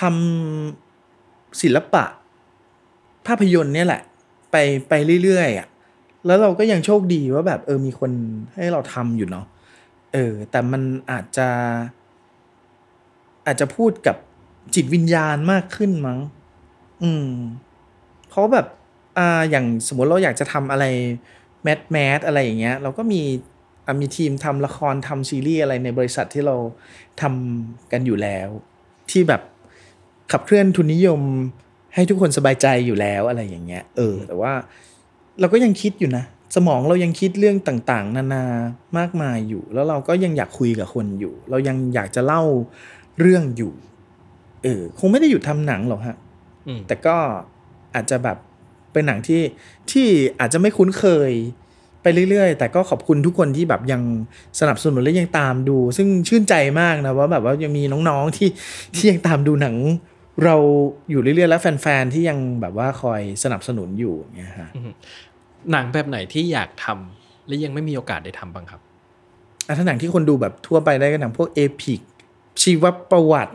อืมเออชีวิตคนอะไรอย่างเงี้ย อืมอืมที่หนัง epic ทุกวันนี้น่าจะยากไหมฮะมันน่าจะใช้เงินเยอะว่าหนังปกติก็ยากแล้วเนี่ยทุกวันเนี่ยแบบว่านั่งคุยกันอยู่เลยจะเอาคนเข้าโรงกันยังไงเนี่ยอ่าฮะเออใช่ไหมฮะซึ่งหนัง epic นี่ผมว่าโห มหากาพย์มันมันยากมากๆเลยเนาะในปัจจุบันอืมใช่ ผมว่าเราไม่ได้มีโอกาสเห็นหนัง epic มานานแล้วครับ แล้วก็คิดว่าไม่รู้ว่าเมื่อไหร่จะได้เห็นอีกเหมือนกันอะไรเงี้ยคือผมก็รู้สึกว่าเมื่อกี้พอพี่มะเดี่ยวพูดว่าเออพอคนมันอยากทำให้คนเข้าโรงหนังอย่างไรอะไรเงี้ยเนาะมันก็จะตามมาถึงที่ว่า จริงๆเราบอกว่าเม็ดเงินในอุตสาหกรรมที่มันจะหมุนเวียนเพื่อไปไปสู่หนังแบบอื่น ๆ ประเภทต่างครับๆมันก็มีโอกาสน้อยลงอะไรเงี้ยคาดหวังกับรัฐบาลใหม่ ว่าจะเอางบกระทรวงนั่นกระทรวงนี่มาให้เราใช่ลงกับ epic อ่าเออก็สิ่งที่เขา present เราไว้ว่าเขาจะผลักดันเราเนาะน่าแล้วเนี่ยว่าเนี่ยพี่ก็คาดหวังมากเลยนะเออือ นั่นน่ะสิจะได้ไหมฮะ แต่ว่าจริง ๆ มันก็มีหลายหลายมือเข้ามาแล้วนะ อย่างเช่นการเข้ามาของสตรีมมิ่งอืมอ่ามันก็ถามว่าเฮ้ยช่วยไหมก็ก็ช่วยผลักดันวงการหนัง ให้ให้ไปข้างหน้าอีก step หนึ่งแต่มันก็เปลี่ยนวิธีคิดเราไปหมดเลยแหละ มันมันก็เลยเปลี่ยนวิธีคิดแบบว่าเออเราคงไม่ได้ทำหนังให้คนไทยในประเทศดูเฉยๆแล้วล่ะอืมเอออาจจะต้องทำหนังให้ ให้คนทั้งโลกดูอะไรแบบเนี้ยก็จะเป็นวิธีคิดอีกแบบหนึ่งก็วงการหนังไทยยังยังพบกับความท้าทาย แต่ว่าเราว่ามันไม่ได้มันไม่ได้จบแค่นี้หรอกมันไม่ได้รันทดขนาดที่แบบว่าโอ๊ยไม่มีคนไปดูหนังในโรงเลยจริงๆเขาอาจจะไปดูที่อื่น อืมเอออืมโลกมันก็เปลี่ยนไป ใช่ ตามเวลาของมันครับผมนะครับ ผม คิดว่าก็ค่อนข้างครบถ้วนนะครับครับก็อะฝ่ายครั้งหนึ่งครับพี่ไม่เดี่ยวครับมอนโดครับมอนโดรักโพสต์ลบ ลืมเนาะภาพยนตร์เรื่องยาวเรื่องที่ 12 ของมะเดี่ยวนะครับ อยู่กันมานานแล้วเนาะก็ไปดูเลยครับ ฟังพอดแคสต์นี้แล้วก็ไปดูกันเลย อย่าไปหาข้อมูลเลยหรอกครับ ไม่มีครับครับซึ่งผมผมคิดว่าคนที่ดูหนังพี่มาเดี่ยวมาเรื่อยๆเนี่ยก็จะรู้มือพี่มาเดี่ยวแล้วว่าหนังใช่น่าจะมาประมาณไหนเออแต่กี้ที่ถามว่าอยากไอเบอร์ไหนใช่ไหมอยากเป็นมิยาสกิ ไม่ไม่ใช่ไม่ใช่ร้านขนมปังนะสตูดิโอจิบลิอะอ่าที่แบบว่า เดี๋ยวเรื่องต่อไปไม่ต้อง PR นะบอกว่าหนังพี่ไม่เดี่ยวชื่อนี้ตัวอย่างไม่ต้องไม่ต้องส่งไม่ต้องข่าวมีรูปไม่ต้องมีอะไรเลย ไม่มีอะไรเลย เข้าโรงเลย ได้ปะวะ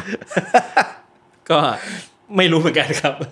ว่าโปสเตอร์เนี้ยจบเลยแล้วเข้าโรงเลยเออได้ครับ ก็เข้าวันที่ 10 สิงหาคมครับนะครับ ผมในโรงภาพยนตร์ใช่ครับ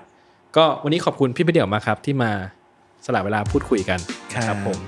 วันนี้ผมก็ต้องขอขอบคุณคนฟังทุกคนด้วยครับสำหรับตอนหน้าของผมผมจะพาไปเจอใคร คุยอะไรกันต่อก็ฝากติดตามกันด้วยนะครับ วันนี้ c i n e f y Podcast ขอลาทุกคนไปก่อนนะครับ พบกันได้ใหม่ทุกวันที่ 1 และ 16 ของเดือนครับ ลาไปก่อนครับ สวัสดีครับ สวัสดีครับ